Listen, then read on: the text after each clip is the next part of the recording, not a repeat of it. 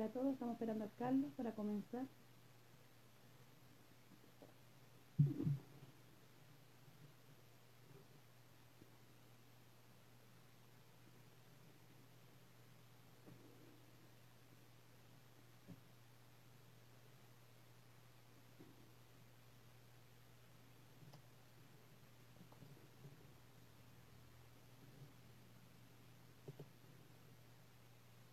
Ya, estamos esperando al Carlos, lo vamos a avisar.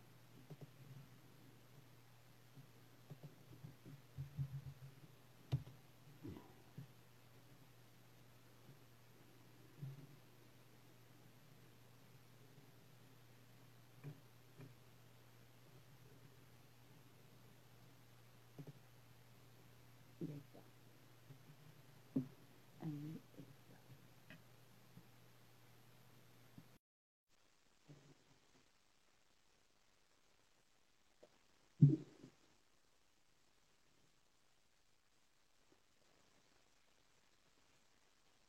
¿Cómo estáis? Hola, bien, buenos días. Buenos días a todos también ahí, a la Renata y a todos los que se están conectando. ¿Te escucho bajo? ¿Me escucháis bajo? Ah, no, no, espera. ¿Ahora? ¿Ahora? Sí, sí, ahí bien. ¿Estoy bien? Ya. Sí. Eh, hola, hola a todos. Eh, estamos con sueño, tengo sueño. Pero bueno, ya. Partamos, po. Noticia, hoy día se supone que a las 12 de la noche, día jueves, parte este famoso paro de camioneros. Que no es de todos Sí. los camioneros, que es solamente de un gremio. Ahora, hace poco rato, el presidente de la CNTC, que es Sergio ¿Pérez? eh, Sergio Pérez, dice que ya no es un paro, que es una movilización antidelincuencia. ¿Mm? Y ahí salimos de nuevo con el, con el, ca- el- el caballito de batalla que por años lleva este país o llevan ciertos grupos políticos a hablar de la delincuencia, la puerta rotatoria, eh, no más delincuencia, fin a la delincuencia, ni un delincuente más en la calle y un sinfín de consignas más. Pero también se ha aprovechado rápidamente de estas consignas para eh, zanjar temas políticos, y no zanjar, sino que utilizarlo como, como un caballito de batalla. Lo hemos visto, por ejemplo, con Piñera, con este, cuando comienza este estallido el 18 de octubre, diciendo que eran delincuentes los que estaban en la calle, eh, casi diciendo que las demandas no eran eh, una- una- unas demandas válidas, sino que eran como tonteras de delincuentes que estaban en la calle que estábamos en una guerra y un sinfín de cosas más. Lo, han- utilizado también eh, ministros, eh, senadores, bueno, toda la clase política de este país ha utilizado. Eh, entonces, hoy día ya no estamos frente a un paro de camioneros, estamos frente a una movilización en contra de la delincuencia. Es lo que señala en este minuto Sergio Pérez. Pero eh, ¿Qué más? El- la contraparte, que también es parte de los camioneros, que es, te lo digo al tiro, el Juan Araya. CNDC, eh, Juan Araya, dice que ellos no se adhieren a este paro ni tampoco a esta movilización porque pasa a ser terrorismo. El decir que no va a haber arroz, azúcar o medicamentos, porque eso es lo que dice Sergio Pérez, que no van a trasladar ni medicamentos siquiera. Eh, y lo que a- alude acá Juan Araya es que dice, ¿qué pasa si en una ciudad no puede llegar un camión con oxígeno a un hospital? Eso es terrorismo. Sí es. Hubo un video que también lanzó ya Francia y que se lanzó en diferentes portales de noticias también, en que eh, Sergio Pérez le quita la gravedad a esto, como que es una tontería lo que está diciendo este otro, este otro señor. Y Yes. este otro señor, que es Juan Araya, Araya, también dice algo que está claramente, eh, y que sabemos muchos, este no es un caballito de batalla solamente a puertas de, eh, no a puertas, sino que se viene hablando también de este estallido social 2.0. Sergio Pérez también dice que eh, todo esto comienza el 18 de octubre, según él, que del 18 de octubre en adelante los camiones han sido agredidos o que eh, han sufrido, no sé, que les tiran miguelitos, disparos y un sinfín de cosas más. Anoche andaba circulando información de un camionero eh, que había pasado por una barricada y había atropellado a un grupo de mapuches. El tipo no se bajó nunca del camión. Yo no sé cómo sabía él que eran mapuches. Primero que nada, y si esta información es verídica porque nunca encontramos la veracidad de esta información. Se estuvo buscando en redes sociales, se hablaba de camión quemado, en plena Ruta 5 Sur, Ruta 5 Sur que está militarizada completamente en el sector de la Araucanía. No es que esté militarizada a la entrada de Temuco, sino que en toda la zona.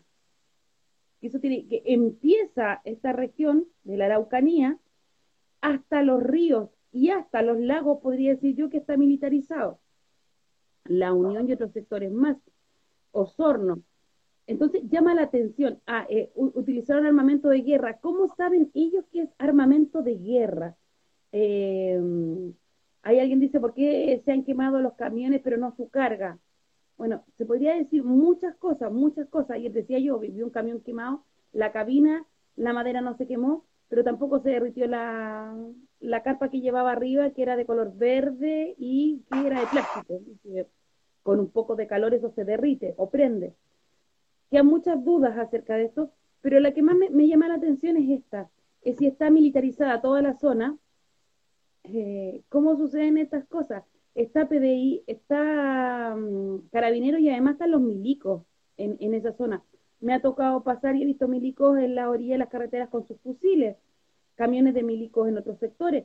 Durante el verano hubieron reclamos también de parte de diferentes comunidades, no solamente mapuche, sino que respecto a los incendios forestales que se estaban produciendo en la zona, que los milicos estaban ahí y que no hacían nada.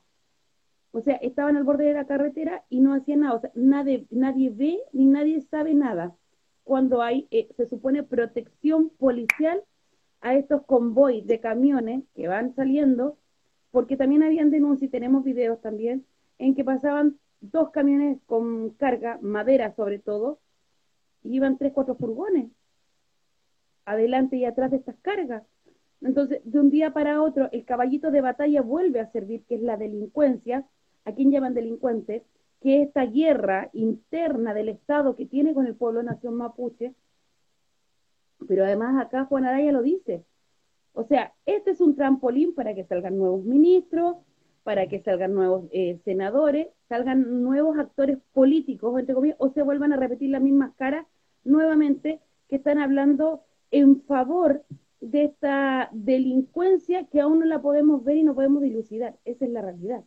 Saludamos a la Magu y a Margarita. Bienvenida. Uh, la Magu. Despertamos a la Magu. Sí. Oye, eh, sí, pues de acuerdo con lo que tú estás señalando, hay que recordar que José Villagrán, además, lo, lo decía ya Rodrigo Curipán en una entrevista en la red, de que José Villagrán y Sergio Pérez siempre han, estado vinculados a un sector de la política, siempre han sido actores políticos, son parte de la UDI, uno es simpatizante y el otro es derechamente militante. Y además lo que llama mucho la atención acá es que, eh, y no hay que tener ser erudito en el tema para entender de que esto es una maniobra del gobierno para apurar esa, esa agenda represiva que han tratado de instalar por mucho tiempo y que ha sido negada en el Congreso. Eh, acá no, no, hay, no hay doble lectura. O sea, da la coincidencia que a, días del paro, por ejemplo, hoy día es el día en que eh, se ve y se revisa la ley de inteligencia, por ejemplo. Y es una de las que están apurando los camioneros. Hay otra que están apurando que tiene que ver con los carabineros. Ayer Alejandra Matula le, preguntaba a Sergio Pérez, Sergio Pérez tampoco responde. Tú hace un rato señalabas de que en una entrevista también que nosotros publicamos de un video de 24 horas, eh, también le preguntaban respecto a la gravedad de, este desabastecimiento, si eso era terrorismo y también, le, como decís tú, le bajaba la gravedad cuando es sumamente grave, estamos en plena pandemia, o sea, eh, no es algo menor. Sin embargo, este personaje juega, y como decís tú, y juega con, esto, con estos conceptos y los trata de tergiversar constantemente, porque resulta que ahora le preocupa a los niños, resulta que ahora le preocupa eh, eh, la delincuencia de, de, lo que sucede en, el país, porque él habla de una delincuencia a nivel nacional, resulta que nunca lo, hemos visto manifestarse por la colusión de, de las farmacias, nunca lo hemos visto manifestarse por la colusión de los pollos, nunca lo hemos, eh, lo hemos visto manifestarse, por ejemplo, con la contaminación y con la falta de agua que, sucede en la misma Araucanía. Entonces, cuando vienen con este tipo de epítetos, nunca se manifestó en contra de la represión brutal hacia el pueblo o hacia los mismos niños que desde el, 18 de octubre en adelante eh, fueron baleados, fueron torturados. Nunca lo hemos visto manifestarse por las constantes torturas que realiza Carabineros y Fuerzas Especiales a los niños del pueblo mapuche, a, las niñas y a los niños del, del pueblo nación mapuche. Entonces, claramente esto es parte de la hipocresía y parte de las mentiras que tratan de instalar constantemente. Otra cosa que, que uno logra ver acá es cómo los medios de comunicación y toda esta institucionalidad ha logrado criminalizar al pueblo mapuche. Porque además cuando se entiende que algo sucede allá, se da por, eh, se da por hecho que, tienen que, que, quien está metido detrás de esto es el pueblo mapuche. Y allí ya lo, decía Rodrigo Curipán, nosotros no estamos contra que no nos, no, nos, eh, no nos persigan políticamente, no nos persigan penalmente. Nosotros estamos abiertos a eso. El tema es que estén las condiciones para que nos persigan políticamente y penalmente. Y porque dice, hoy día no están las condiciones para eso. Es el mismo equipo que encarceló, eh, que estaba metido en el montaje de Operación Huracán. Montaje. Todo ese equipo de montaje de Operación Huracán hoy día está siendo formalizado. Están con arresto domiciliario. Em, y ese mismo equipo es el, fue el encargado de encarcelar sin pruebas al, Machi Celestino Córdoba. Ese mismo equipo es el que ha encarcelado a muchos de, los comuneros eh, del pueblo Nación Mapuche. Entonces, claramente no hay, em, como decía Rodrigo Guripán, no hay em, confianza, no hay una legalidad, no hay una legitimidad detrás de esa persecución penal. Hay una desigualdad y hay una persecución por una criminalización que se ha instalando constantemente. O sea, Sergio Pérez ayer cuando hablaba no nombraba al pueblo mapuche, pero claramente él apuntaba a eso.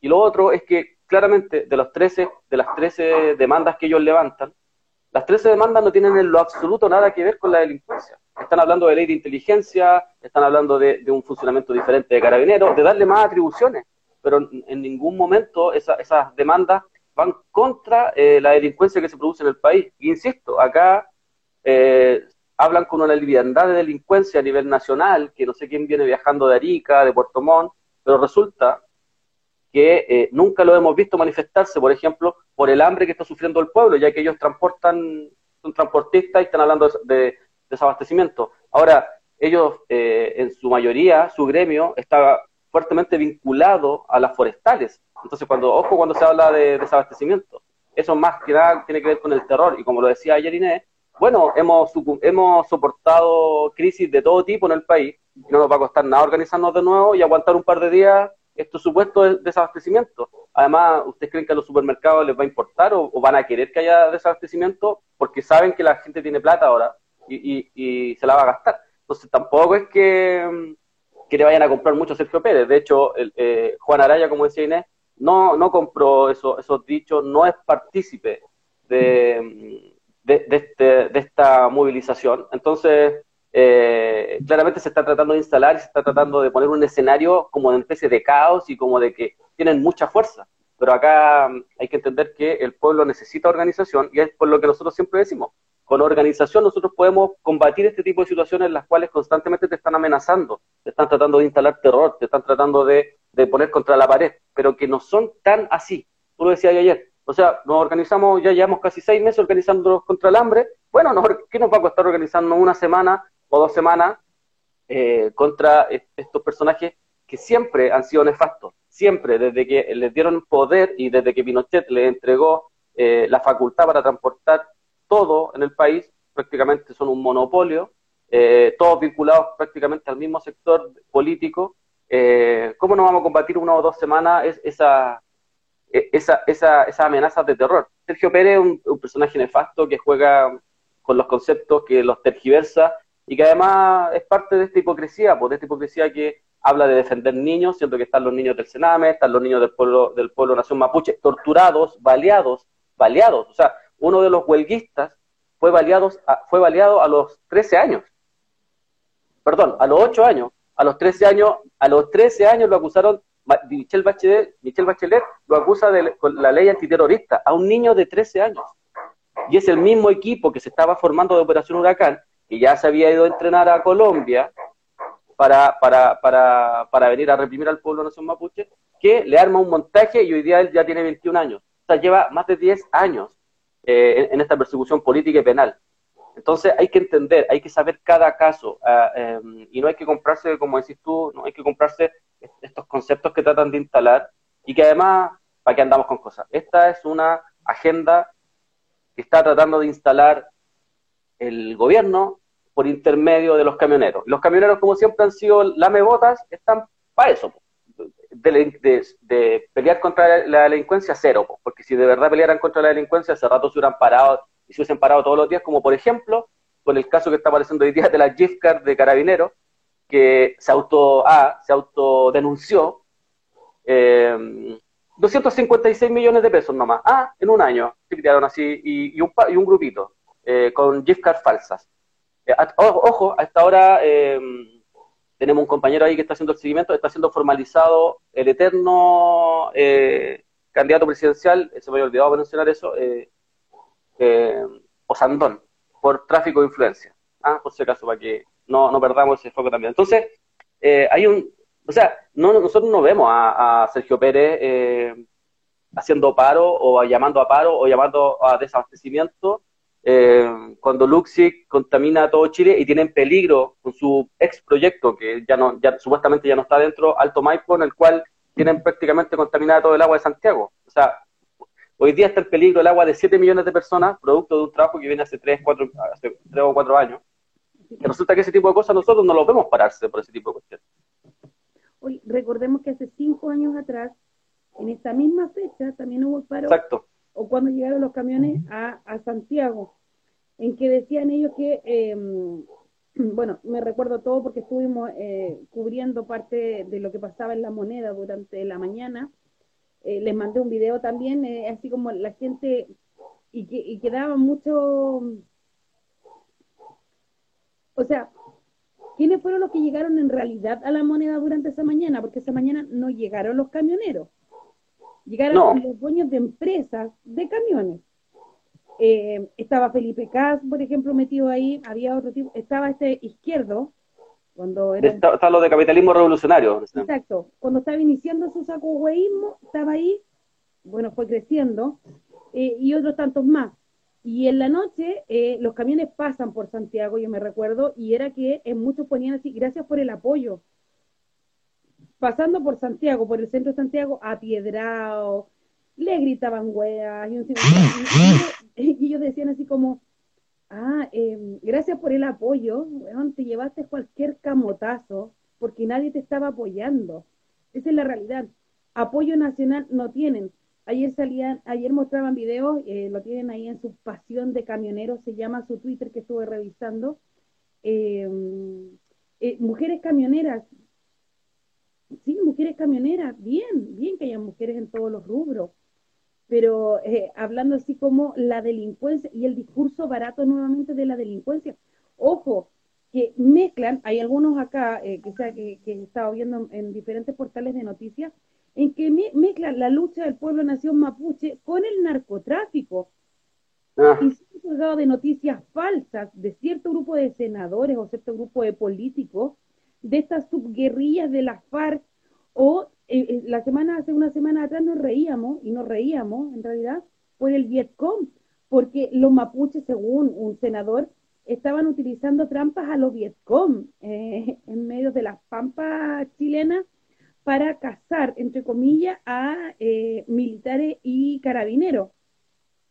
a este, a este senador, diputado, no me recuerdo. Eh, diputado. Diputado, se le dice, oiga, esta imagen usted la sacó de tal lado.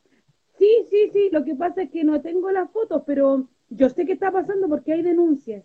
Ah, bueno, ¿qué le pasa a ese tipo? Porque eso también es infundir miedo en una población, es crear una sensación de miedo. Y vamos a hablar claramente de lo que han hecho ellos durante todo este tiempo. Cuando hablamos de terrorismo, ¿qué es lo que es el terrorismo? ¿Cuántos cabros presos hay el día de hoy? Y, voy a seguir con el tema de ayer. ¿Cuántos cabros presos hay hoy por manifestarse, por tirar un camote, por romper el ventanal de un vidrio? ¿Cuánto tiempo tuvo preso un profe por romper un torniquete del metro? En una protesta que era válida. Ojo, en Chile no se dice que se vulneran los derechos humanos, Porque a la hora que el, gobierno o un sector político dice, sí, en Chile se violan reiteradamente los derechos humanos, tenemos todo el derecho a rebelarnos. Entonces, todo lo que pasa en este país respecto a derechos humanos tiene que estar bien guardado. Por eso Mico es servicial al poder. Y todos los que pasan, o la mayoría de los que pasan por el Instituto Nacional de Derechos Humanos, que depende del gobierno de turno, son, entre comillas, adeptos a este mismo gobierno o al mismo gobierno que esté de paso. Cortito, eso agregar a eso que estás diciendo tú, que por ejemplo el Instituto de Derechos Humanos, es un, eh, al igual que, el, que varias de las instituciones que andan en este país, em, son cueteados, son cueteados. Está, hay un porcentaje del sector, es binominal prácticamente. Hay un sector de la concertación y hay un, hay un grupo de Chile Vamos que se pone de acuerdo para para nombrar un, un director. Es como, como nombráis todo, como nombráis el presidente, o sea, el director de Derechos Humanos, como nombráis al fiscal nacional, como nombráis a los jueces, cuando se supone que son poderes separados del Estado, son poderes separados, pero todos son mandatados por el mismo grupo político. Yo, yo, el otro día te comentaba, y también comentaba acá, y también comentaba acá con la gente, digamos, de la población, era, ¿cómo eliges a un juez? Un juez no tiene nada que ver con imponer justicia desde su visión neutra, se supone.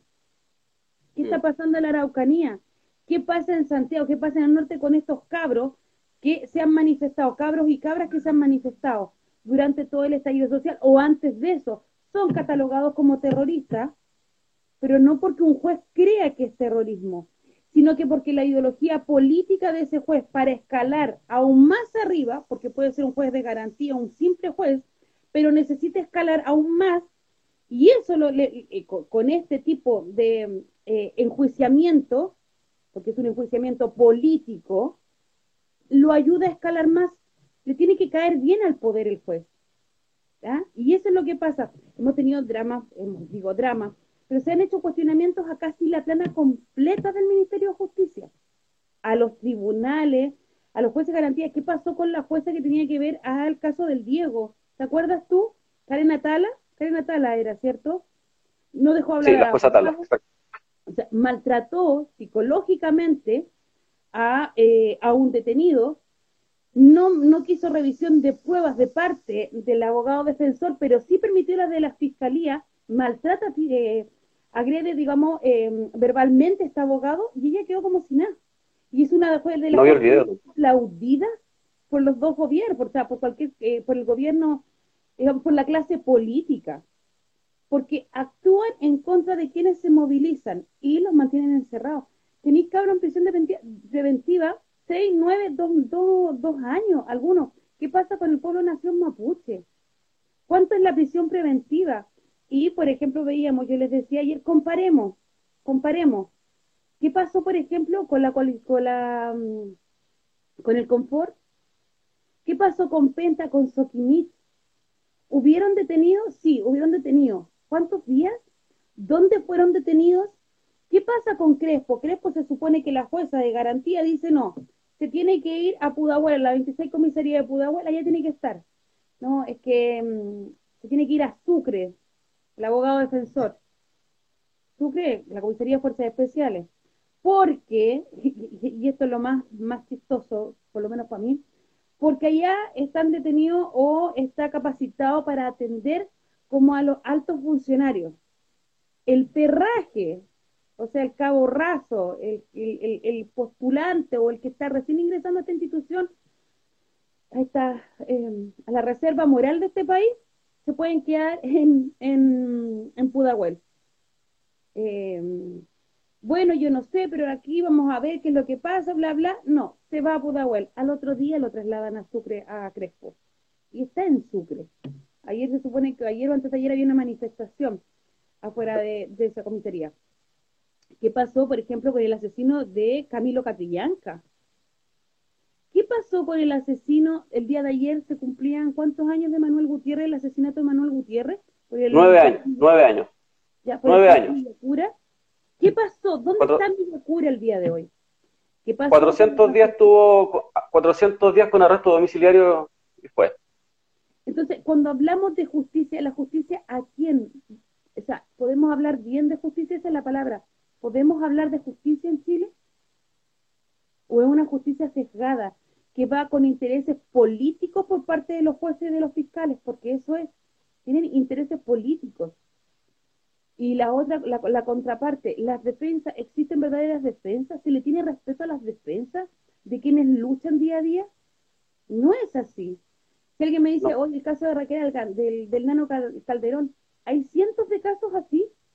¿Qué pasó con el sobrino de, mm, de este que andaba rodando mol y andaba con la automotora? Karim Chaguán, concejal. Karim Chaguán. Renovación Nacional. ¿Qué pasó con él? Tiene larga lista. ¿Qué pasó con el hijo violador de la Pepa Hoffman? Entonces, tenido... Entonces cuando habláis de justicia, cuando habláis de delincuencia, ¿de qué delincuencia? ¿A qué caballito de batalla se refieren con delincuencia? ¿Se refieren a salir a, agarrarse a camotazos con los pacos? Que nosotros no lo llamamos delincuencia, nosotros lo llamamos autodefensa. O estáis hablando de piedras, en contra de balines de goma, balines de acero, balas muchas veces, porque hay balas muchas veces, chorros de agua, que son, pero te pegan un golpe gigantesco y te pueden matar, gases lacrimógenos, vehículos gigantes, y tú estás a patita con una onda o con un, láser o un camote. Y nosotros somos los delincuentes, no ellos. Sea, nosotros nos, movilizamos porque nos gusta salir a huevear a la calle. No porque no tenemos salud, no porque no tenemos educación, no porque estamos pasando hambre. No porque se están robando las tierras, porque ya se robaron el agua. Y más encima se la robaron y la dejaron hereditaria. O sea, yo me hago dueña de las aguas, pero se las dejo para 40 años o 60 o 200 años más a los que vienen detrás mío, sin importar si tenéis poblados completos sin agua. Y si alguien me dice que es mentira, bueno, recordemos el fallo de la justicia en contra de mm, Antofagasta Mineral, que pertenece a Lucic. El fallo judicial dice que se tiene, que no se puede trabajar más en el frío, en el tranque, en el relave, en el relave de la mina. No se puede, no se debe. Está contaminado, no hay napa. Oye, hay un terremoto, esa agua se viene abajo, va a matar al poblado completo, un relave tóxico, es la luz que va a haber y todo. Al otro día, y esto fue en el gobierno de Michelle Bachelet, al otro día, John Paul Lucy, que es hermano de Lucy, llega con inversores chinos, con fuerzas especiales, a esta misma minera, le sacaron la chucha a los pobladores, le sacaron la chucha a los, a los pobladores de ahí de Caimanes los hicieron correr, los balearon, los gasearon. Y las faenas, pese a que la justicia había dicho que no deberían seguir, siguieron igual. Y nadie dijo nada. Nadie.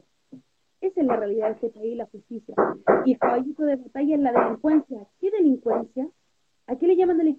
Y, les encanta eh, involucrarnos con narcotráfico, porque también la población le tiene miedo al narcotráfico, entonces juguemos con lo que le tiene miedo a la población. Nos acordábamos tiempo atrás, oye, subió el portonazo en Chile. la vecina del cuarto piso que no tiene portón estaba cagada de miedo porque le podían hacer un portonazo, porque la prensa instala. ¿Es así o no es así? Todos los días, todos los días. Entonces, nuevamente el cabito de batalla. Ahora ya no es paro, ahora es movilización y me tienen que apoyar porque eso es lo que dice Sergio Pérez, me tienen que apoyar y espero que el pueblo me apoye y apoye a mi sector porque es en contra de la delincuencia. Desde el 18 de octubre del 2019 que sufrimos delincuencia nosotros los camioneros.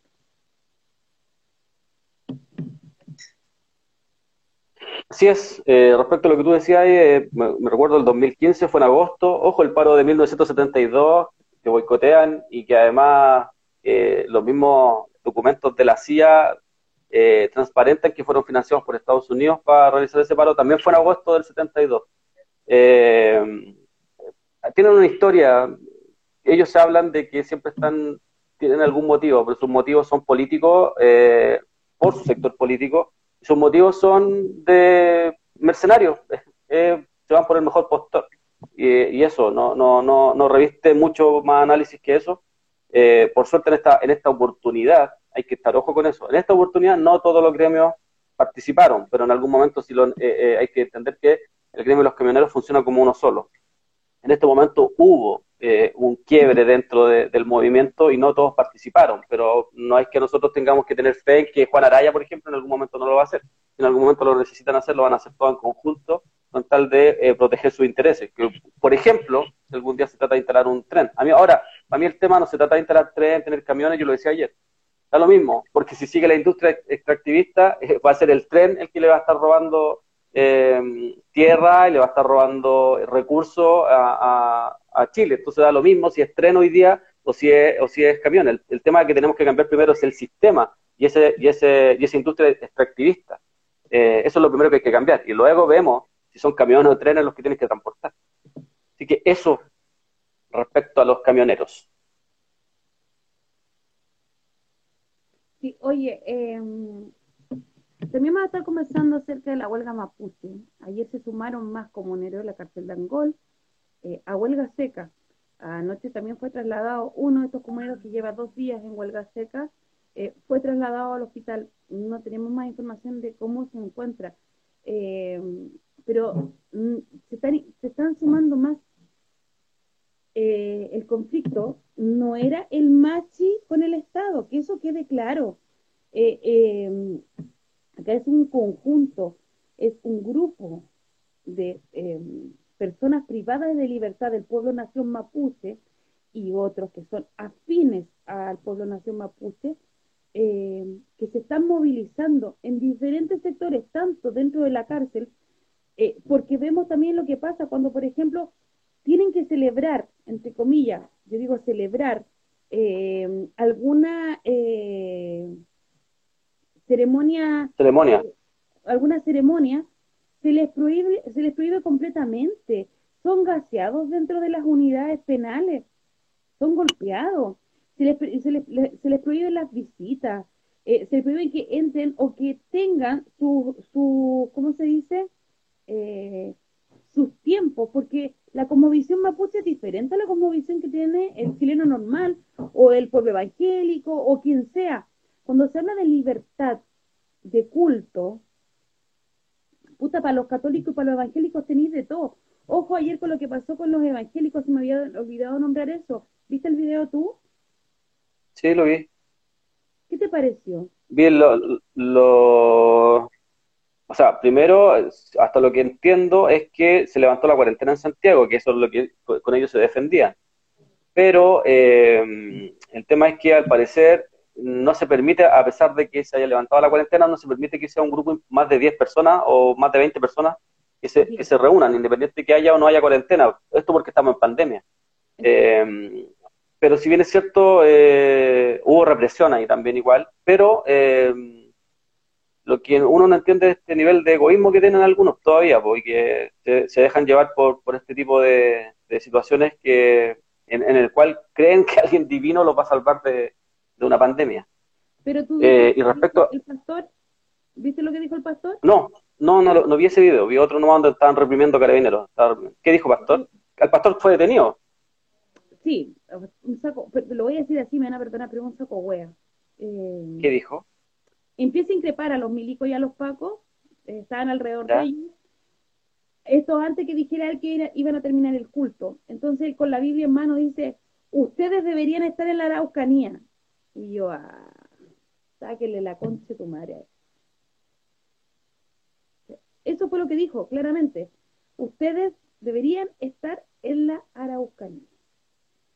Un hijo del pueblo de Dios. Este hueón que dije entre mí es del, del Viejo Testamento, Nuevo Testamento que es Payamón ni cagando. Este es del Viejo Testamento. Guerra, bala, hacha, no, no, en ese tiempo no habían balas.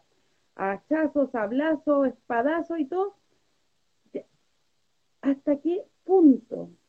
¿Hasta qué punto? Y aquí es la utilización de los poderes políticos también, cómo están metidos. No solamente dentro de la Iglesia Católica, que es lo que conversábamos, no me recuerdo con quién, sobre la pedofilia en la Iglesia Católica y cómo está tan tapada y tan normalizada. Bueno, el pueblo evangélico, el día de hoy, es el caballito. Bueno, el año pasado también, pero me recuerdo el año pasado le sacaban la sucha a este grupo que se apoderó de la marcha evangélica, ¿te acordáis? Que estaba Felipe Izquierdo y todo este grupito huevones con CAS y todo eso. Bueno, ahí está la utilización también. ¿Y qué les pasa a estos tipos? Eh, ayer fueron detenidos. Sebastián Izquierdo. Sebastián, ¿por qué digo Felipe Izquierdo? No sé. Acabo de decirlo para callado. La misma Pero eh, te das cuenta que, que como los que se sienten con un poco de poder quieren pasar eh, por sobre otros, pero además intentan dar cátedras como vaya a la Araucanía. ¿Cachai? Vaya a la, yo decía, yo y bueno, yo puse un comentario también en esa página evangélica, así como, weón, tu Dios de, amor se fue a la chucha. Weón, estáis mandando a reprimir, o sea, estáis mandando al pago que te acaba de sacar la cresta, tú lo estabas mandando a pegarle a otra persona, a un prójimo. Esa es la weá, pues lo estabais mandando a pegarle a un prójimo, a una persona más. Como lo, y ahí va la que yo decía entre mí, weón, voy a ir a la plaza de armas a puro agarrarme con este huevo. Y el 27 tienen una reunión, les van a sacar la cresta de nuevo, estoy segura. es, como, es, como, los, es, como los, es como los progres que mandan a los pacos y a los milicos que vayan a las poblas. ¿ah? Exacto.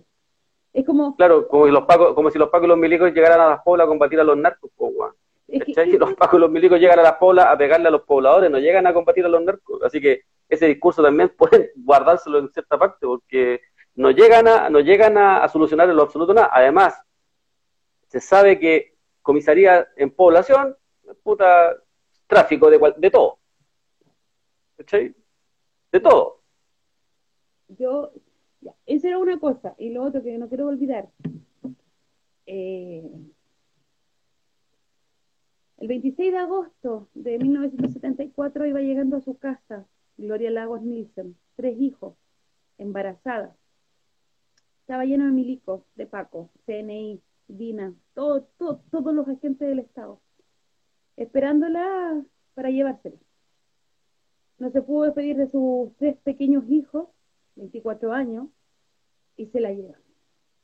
Desde ahí que Gloria no aparece, nunca más se supo de, este embarazo, de este hijo o hija que venía en camino, y Gloria ya no está.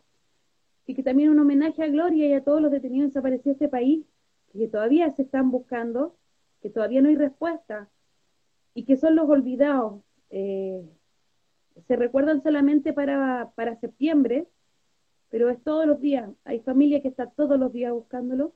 Un gran saludo a la, a la, a la hija de Gloria, que es Marcela Mesa Lago. Eh, ella sigue buscando a su, a su madre, buscando los restos, saber qué pasó, qué pasó con ese bebé que venía en camino, su hermana o su hermano. Eh, no olvidarnos, todos los días tenemos detenidos desaparecidos en nuestra memoria, en nuestra historia, en nuestras poblaciones. Siempre, siempre. Y eso no puede volver a pasar. Y tampoco puede volver a pasar eh, que se levanten las armas contra un pueblo, un pueblo pobre, desarmado, y que solamente luchaba por una igualdad. Eh, y eso parece que se les ha olvidado mucho. entonces, cuando nos hablan de violencia, no es que estemos jugando a la ley del empate y recordemos la violencia, porque los que más hemos sufrido violencia somos nosotros, el pueblo pobre. Así que recordamos hoy a Gloria Lagos Nilsson. Nilsson. Y, lo otro que hay que, hay que recordar que, bueno, hay más, en Chile aún existen más de mil detenidos desaparecidos. Eh, no se ha dado justicia, hay madre, hay padre, hay hermanos, hay tíos que se han, fallecido sin saber dónde están sus familiares, sus seres queridos, sus amigos. Y además hay algo que es súper importante, la impunidad que ha permeado este país constantemente durante muchos años, no solamente del 73 en adelante, es que permite que carabineros y militares salgan las veces que se les plazca, mandatados por empresarios, mandatados por políticos, a asesinar al pueblo que sale a exigir derechos. Si, si es eh, lo que sucedió del 18 de octubre en adelante, que no haya ningún Paco detenido, que no haya ningún milico detenido por los asesinatos, por las mutilaciones, por las violaciones, por las torturas, es precisamente porque no se hizo justicia con los del 73, no, se ha hecho justicia con los del 80, no se ha hecho justicia con los, con los del 50, con los del 30, con los del 25, porque eso les garantiza impunidad. Ellos ven que finalmente no les va a suceder nada. Nosotros en Chile deberíamos tener más de 10.000 agentes del Estado que violaron eh, los derechos humanos del pueblo entre 1973 y 1990, solamente en 17 años. Sin embargo, no hay más de 115 detenidos y no hay más de 500 formalizados. Em, entonces habla de una impunidad a un nivel que, claro, eh, se sienten con la potestad y con la legitimidad para salir constantemente a reprimir y asesinar al pueblo sin ningún problema. Eh, por eso es tan importante siempre estar recordando, esto no es nuevo, lo que sucedió el 18 de octubre no es nuevo, lo que le sucede al, lo que hay que recordar que eso que nos, sucedió a nosotros desde, el 18 de octubre con más frecuencia, porque venía ya sucediendo, le viene sucediendo hace 500 años al pueblo mapuche y le viene sucediendo hace 200 años al pueblo pobre y cada vez que sale a exigir sus derechos es asesinado, es aplastado, si no, eso no, no, es, no, no está ahí por gracia. La historia lo dice, son 23, 24 matanzas cada vez que el pueblo se ha querido organizar. Es que eso, un, un, un recordatorio y un abrazo, como dice Inés, para toda esa gente que aún sigue buscando a los suyos. Eh, ayer falleció, eh, más rato voy a publicar algo, ayer falleció también la madre eh, de un joven que fue detenido el 26 de octubre del 2019 por milico y carabinero. este chico tenía esquizofrenia, fue detenido muy parecido a lo que sucedió con otros casos que ya han sucedido acá. Fue, fue detenido durante una protesta, no ha sido encontrado su cuerpo está una causa que está apareciendo recién, yo no, no, no, tenía idea, de hecho por eso lo estoy comentando, a propósito de lo que decía Inés, eh, y es por eso mismo que más rato vamos a estar eh, publicando algo respecto a esta persona que no se encuentra y que su mamá, con dificultad eh, de movilidad física, lo siguió buscando, siguió peleando, golpeó puertas, no fueron abiertas, no fue escuchada, y es que ella fallece sin encontrar a su hijo. Su hijo que está desaparecido desde el 26 de octubre del 2019. 26 de octubre del 2019. Exactamente. Se suma a la lista de detenidos desaparecidos de este país en democracia. Eh, Luego viene, si no me recuerdo, el 29 de agosto debería ser la desaparición de José Buenante, que no, o, a los, primeros, los primeros días de septiembre, que también es uno de los primeros detenidos desaparecidos en democracia. Y tenemos a José Vergara, no olvidar a José Vergara, ¿cómo fue su desaparición? Eh, es muy importante. Bueno, y también en las conmemoraciones, hace, en el 2017, fallece el negro Matapaco, que es un símbolo de la lucha callejera también. Ojo que lo están usando en el apruebo. Yo creo que el negrito nunca habrá querido estar en el apruebo. Lo digo sinceramente. No, hace dos años. Adelante. Perdón, tres años atrás. Siempre estaba adelante, estaba, estaba encima del chorro del guanaco, así que difícilmente hubiese estado por el apruebo. Exacto, así que también recordamos al, al negro el día de hoy. Eso. Eh... Oye, respecto a lo que tú decías de que nos desviamos un poco el tema, respecto a, que el comunero que fue trasladado fue Víctor Tranquileo, eh, no se sabe el estado, está grave porque se descompensó, y esto fue porque el día lunes comenzaron una huelga seca, como decía Inés, y lo, también lo comentaba ayer Rodrigo Uripán. Eh, acá no se trata de impunidad, también como tratan de instalar, ¿ah? Eh, no, ellos no están buscando impunidad, ellos están buscando otra relación, porque además hay que recordar que es el mismo Estado chileno quien firma el, Tratado 169. Eh, no son, no fue el pueblo mapuche, entonces es el mismo Estado chileno quien no está reconociendo eh, este Tratado 169 que les permite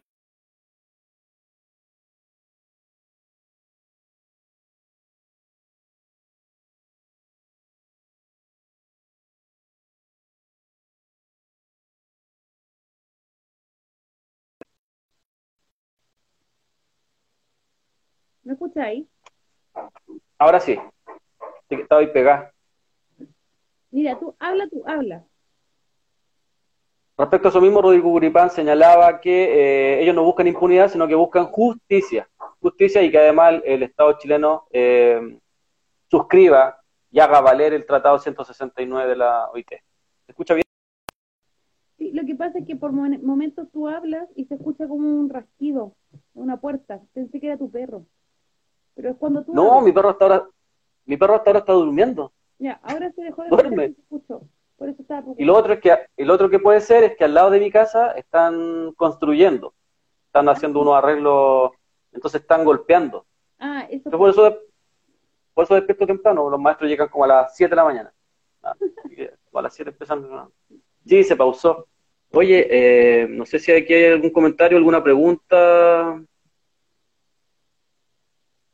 Esta no aguante la muerte. matinal. Vale, ¿quién es? Dale.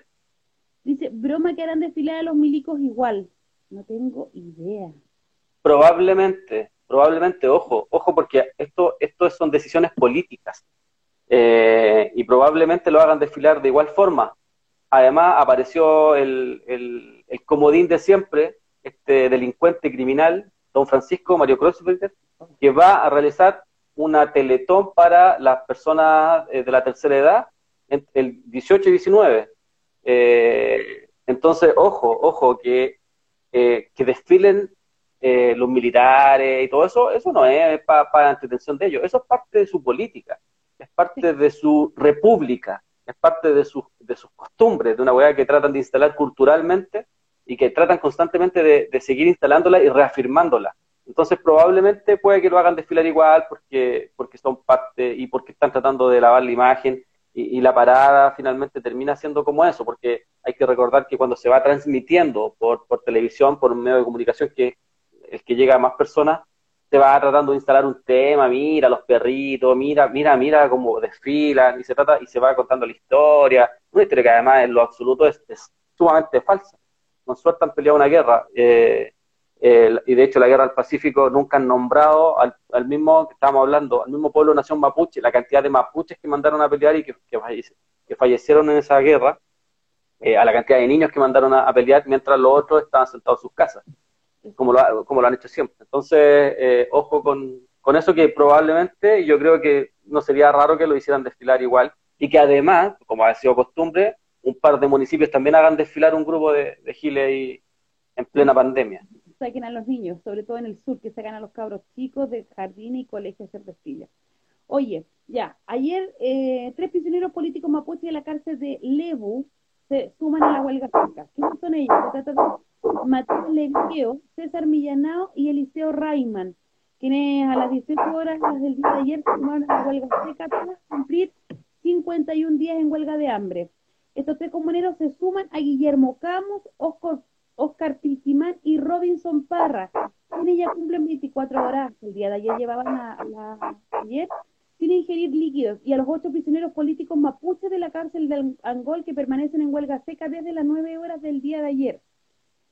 Víctor Yanquileo fue quien debió ser trasladado hasta el hospital de Angol tras subir una descompensación a raíz de los dos días de huelga seca y 114 días de huelga de hambre. El gobierno aún no responde a las demandas de los huelguistas de crear una mesa de alto nivel político dirigida por el ministro de Justicia Hernán Larraín. ¿Para qué se quiere esta mesa? Es para reglamentar la aplicación efectiva en causas penales mapuches del convenio 169 de la OIT. Eso es lo que está pasando. 119, hoy día son 100, perdón, 115 eh, días de huelga de hambre. Se han cumplido parte eh, de los presos políticos mapuches en diferentes cárceles del sector sur del país. Así que eso. Oye, respecto a, a propósito de a propósito de, delincuencia, no sé si no creo que alcancemos a conversar hoy día, pero estuve leyendo hoy día de la mañana el, reportaje de la GIFCAR eh, y es, es patético esto. Por eso es muy chistoso cuando hablan de delincuencia. Moreira, Moreira que se está tirando a, quiere ser presidente, dice que si no se pone de acuerdo Lavín con Evelyn Matei, él está dispuesto a ser candidato. Eh, eh, la Chifcar de Carabineros, que se autodenunció, es del 2018 esta denuncia, recién se aplica y recién se, se, toma en cuenta esto el 27 de julio, es que no me equivoco, sí, con la denuncia del Ministerio Público el 27 de julio, y el sumario ni siquiera ha terminado. ¿Y en qué consistía este nuevo mecanismo de, robo? Consistía en que se le entregaban gift cards a, los funcionarios para que se fueran a comprar el un uniforme, un uniforme que además se lo descuentan. Eh, sin embargo, los que estaban a cargo de esta gift card, em, ellos cobraron los uniformes, uniformes que no llegaron ni a la escuela de carabineros, ni a nada, no llegaron, y lo ocupaban como contravales para comprar productos de la misma firma. Se estipula que son aproximadamente lo que está hasta el momento, hasta el momento, en dos años se robaron 260 millones de pesos. Internamente el hombre clave detrás de este nuevo hecho de corrupción sería el actual general inspector, actual, es actual fiscalizador de los Pacos, eh, Mauricio González Marín, ya que fue el director de la academia, precisamente el año en que todo esto ocurrió. La historia revela eh, esto. Si no me equivoco, Mauricio González Marín fue uno de los generales ascendidos por Michel nombrado en algún momento. Eh, pero esto es parte, esto es delincuencia, y por esto uno no ve a Moreira, no ve a Belín Matei, no ve a Lavín, no ve a los camioneros, tipo, una institución que además de asesinar, torturar, violar, lleva, llevará 40 años robándose el país, pero a destajo, sin ningún problema, y son los mismos que constantemente nos tratan de dar de, clases de moral y vienen a tratar de enseñarnos no sé qué. Esto es carabinero. O sea, todos los días sale algo. Toman detenida a mujeres que van a hacer denuncias por ah, eh, violencia intrafamiliar, em, violan mujeres, matan a las mismas mujeres de su misma institución. Eh, hay, ahora están apareciendo una cantidad de denuncias por violencia intrafamiliar contra una cantidad de pacos que es gigantesca, que la están tratando de tapar a toda costa, pero ya están sonando, ya están apareciendo. Em, esto es la institución. Y ojo con ese discursito de estar pidiendo nuevas policías, de refundar, porque bajo este mismo sistema, bajo este mismo sistema, la policía que venga nos va a reprimir, la policía que venga eh, nos va a asesinar, nos va a torturar y nos va a violar. El problema acá, esta policía que está hoy día no es casualidad, no es porque se la dejaron ser, esta es la policía que le sirve precisamente al poder para mantener sus privilegios. Esta policía corrupta, esta policía que no tiene moral, que no tiene ética, que no tiene ningún tipo de valor, porque esa policía va a salir a mutilar sin ningún problema, va a salir a violar sin ningún problema, va a salir a asesinar sin ningún problema, sin ningún remordimiento. Eh, entre ellos mismos, eh, si ustedes leen, hay varios documentos ahí respecto al asesinato de Alex Núñez, que, mm, fue eh, golpeado y asesinado en la estación del Sol en Maipú, en donde ha sido terrible el juicio, cómo se ha llevado a cabo, porque se han puesto de acuerdo entre pacos para acusar a otros pacos que no tenían nada que ver. O sea, estamos hablando de una institución nefasta que acá es como el Sename, tienen que desaparecer. Acá no se puede reformular algo que está malo, no se le puede cambiar, no se puede llamar a una nueva policía. ¿De dónde hay que sacar esa nueva policía? ¿De dónde van a salir esos, esos oficiales? ¿De dónde van a salir esos generales? ¿De dónde van a salir? Van a salir de ellos mismos. Entonces, ojo con ese tipo de, de discursito muy progre respecto a que hay que reformar o hay que llamar a una nueva policía, porque esa nueva policía, bajo este mismo sistema, seguramente no va, no va a tener ningún cambio, va a salir igualmente a violar, a torturar, a asesinar y a reprimir sin ningún problema, porque el problema es el sistema, y eso no se cambia con votos. Oye, eh... Ah, ayer las madres desesperadas de Conce se estuvieron movilizando. ¿Se recuerda de una detenida pasa control hoy día? las pacas afuera, o sea, dentro de la comisaría, cuando fueron sus compañeras, ahí está la Mayito Carreño, así que le mandamos muchos besos a la Mayo, sale una paca y le, una paca, una paca, esa y le dice, no estamos, eh, no, déjense gritar o, o vamos a torturar, o la vamos, o la vamos a torturar, no voy a decir fue la que le dije. Está el video ahí en redes de la Mayo, eh, y era este grupo de mujeres que está buscando a sus hijos desaparecidos por la institución del Sename, es decir, por el Estado chileno. Ahora sí, ahora eh, en democracia, ¿ah? el Sename desaparece niños, no tienen, eh, cuando la familia los va a buscar, les prohíben la visita, los cambian de, de, de hogar y después, por arte de magia, esos niños no existen. No hay certificados de mm, nacimiento porque sus nombres no existen sus roots no existen, son niños desaparecidos. Estamos hablando de trata de personas, trata de menores de edad de parte del Estado chileno. Y en eso tiene que ver mucho Fundación Mi Casa de la señora Delia Delgado. Así que con eso no se puede, no se olvide. Y ojo que no hemos estado dando cuenta además que acá hay, aparte del negocio que se hace con los niños pobres, Delia Delgado lo que decía mandaba, mandó a más de 300, más de 300 niños eh, con, em, ¿cómo se llama? Eh, cuando lo, con adopciones ilegales, en donde cobraba 12 millones de pesos por niño. Y hay otro negocio que se instaló Inés, que nos dimos cuenta el otro día conversando con alguien, nos, dimos, nos hemos estado dando cuenta que cada vez que a un niño se le tortura o se le abusa, se le pasa a un, em, eh, una especie de estudio, ¿no? En donde es tratado, se le, eh, se le, se le, pasa, dependiendo del abuso, a diferentes espacios. Pero estos espacios todos cobran, y cobran millones de pesos. Entonces, cada abuso se transformó en un negocio para estos personajes. Porque cada, si a un niño lo abusan, por ejemplo, en Walper, lo trasladan a otro lugar después, en donde ellos cobran por supuestamente eh, recuperar a este niño, física y psicológicamente. Pero resulta que si lo vuelven a abusar en ese lugar, lo trasladan a otro lugar, a otro estudio que cobra el doble de lo que cobra este otro estudio, de lo que cobran esta OCA, de lo que cobran esta, estas instituciones. Entonces, ojo, el abuso que se realiza a niños del Sename es parte del negocio es parte de la cadena de estos personajes. Entonces, cuando se habla de un abuso, probablemente, seguramente, no es casual. No es casual porque mientras más abusos tiene, más cobran. O sea, esto es ya una cuestión impresentable que eh, no requiere ningún tipo de análisis. Se tiene que acabar el Sename. El Sename es una, una, institución tan podrida como lo es Carabineros, como lo son los militares, como lo es la clase política. Es tan podrida porque eh, dependiendo del abuso, es que se transforma en el negocio más rentable para estos personajes. Así que ojo con eso, de que cada abuso eh, termina siendo utilidad, termina siendo eh, una especie de recursos millonarios para todos estos personajes que no tienen ningún tipo de, humanidad frente a niños pobres como lo es Sename. Así Hoy estamos terminando, ya está nuestro cronómetro, así que nos despedimos, nos encontramos mañana, ¿cierto?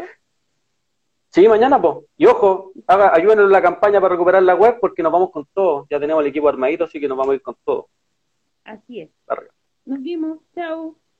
Que estén bien. Buenas tardes. Cuídense.